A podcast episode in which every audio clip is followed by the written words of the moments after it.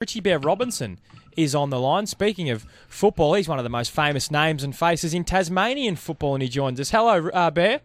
Hello, Matty. How are you, mate? Great to have you on uh, the Big V for the for your uh, debut on this wonderful program with Matty Stewart and myself. Um, we'll talk a bit about the footy in a moment, but for those that don't know, you're the are you the managing part owner of the Inevitable? Yeah, I think syndicate manager, one of those, mate. Yep. You're Just the happy main, to be you're, part of you're the main man anyway. It. Oh, well. You're the one who gets in Scotty Brunton's ear. So is, we all know that's not possible. Are you, um, are you in, uh, in charge of the marketing campaign for the inevitable for the All Star Mile? Yeah, we're rolling it, Matty. Um, Tasracing have been awesome as well with it. Uh, we had a good meeting with them a couple of Mondays ago, so they're going to sort of take care of all the media side of it. So we had a nice little bit of uh, vision done last Thursday with my daughter, part of it as well, which is nice. So that should be coming out later this week. Um, and obviously, Tasracing, Jackie Farley's the marketing lady there, so she's got a lot of posters and whatnot organised for us to distribute around the pubs and Hobart Cup Day and Lonnie Cup Day. So yeah, we're tracking along nicely. Every campaign needs a catchphrase, and he's, is, you could fit him in a pencil case. The inevitable the size Yeah. doesn't matter, or something along those lines that should Yeah. resonate with a wider audience. Bear, perhaps.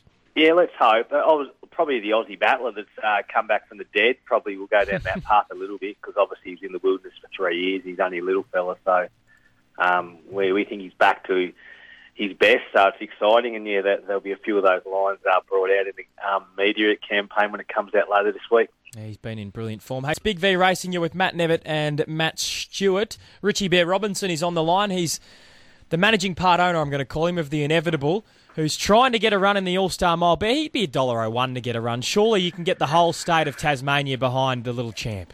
Yeah, that's what everyone tells us is that we're certain to get in, but uh, you can't rest your laurels, Matty. Like there's only three weeks of voting, so we need to come out of the gates pretty hard when the voting opens on Monday. So um, we're going to just tap into all our networks, all our sporting networks. There's quite a few boys in the horse that have been involved with various footy clubs, so really going to hammer the uh, message home to them boys to make all the players vote. So um, you know we'll get in plenty of pubs as well. So. We just don't want to rest on our laurels, as I just said, and we want to make it a certainty that we get a start in the All Star Mile.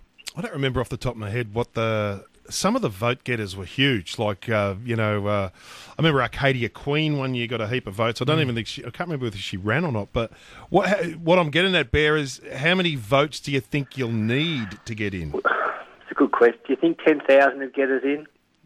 You'd have to, wouldn't you? Yeah, I I think if we, I reckon if we could aim for that as a minimum, and obviously we're lucky. There's 81 noms, and we're the only horse from Tassie nominated, so hopefully the um, whole of Tassie gets behind us. But I'm sure there's listeners in Victoria that also can resonate with a little fella. Like he's he's so little, but he sort of captured a lot of people's hearts along the journey. So we're just a you know a plain Jane ownership group that's just been very lucky to get a horse like him, and you know just anyone out there that's thinking about voting for him, it could be you one day. So um, just yeah, please vote. I think Very Elegant might have won the voting last year. So it, do, it does happen, and you're right, having that sort of large area where he's going to command all the voting, uh, it's been successful for horses like Regalo Di Gaetano in the past in Yeah. South Australia, so surely he'll be right. Hey, uh, Bear, before we let you go, um, Glenorchy, sad situation down there in Tasmania, we, we had Rodney Eade on on the Breakfast Club last week just talking about this. Can you shed any light on, on what's going on down there in Tasmania? Yeah, I'm not obviously right internal with the Glenorchy Footy Club, but I just think, um, just in general, it's, it's really hard to sort of to see a club with such a proud history as Glenorchy in this situation. Um, the guys out of the club are doing everything they can to ensure they survive, and I just hope that people really get behind them because we can't have a proud club like Glenorchy not involved in Tasmanian footy. Um, you can't really put the blame on anyone either, mate. Like it's been probably a number of things. Um, their, their junior program, they haven't had enough junior players in recent years, which just their demographic, like a lot of the young tradies out there probably want to go and play in the SFL or the old schoolers. So you take away a large demographic and or a large amount of numbers there. But also the jack jumpers has really taken the state by storm and obviously young kids are aspirational want to play for the jack jumpers now rather than play football. So um, I just think you know, the AFL side won't fix everything, but we really need an AFL side down here so that the kids can aspire to do some, and it won't be a quick fix for the Pies, but I want to see them being proud and still playing in the in the footy for as long as, as long as I'm alive.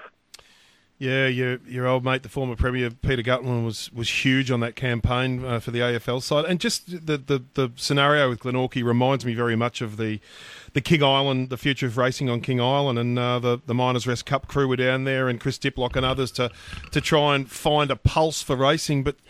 The challenge with that and with the Glenorchy situation is sometimes you can't stem uh, things that can't be stopped, and that's uh, demographics changing and participation and people moving on to other things and even a departure of, of population as well. So some things can't be saved, but you'd, you'd hope, you know, in the, in the situation with King Island, which I'm sure you were aware of as well, is. Uh, yeah, it's it's a matter of what, what's what's there to save and can it be actually saved? Yeah, but I think it can be saved. Like when I first took over North Hobart, um, sort of four or five years ago, we were on our knees as well. We were heavily in debt. We had no players, and, and we haven't had huge success, but we're still surviving and we're on the upward spiral. And I think, you know, as you stayed the King Island, I mean, that's going to end up being a place like Darwin in essence that every racing participant wants to head to King Island for a trip because it'll just get bigger and bigger. And I think if Glenorchy really tap into their old players and old supporters and just use all your networks, have some empathy for the current playing group, you know, they will survive. So it's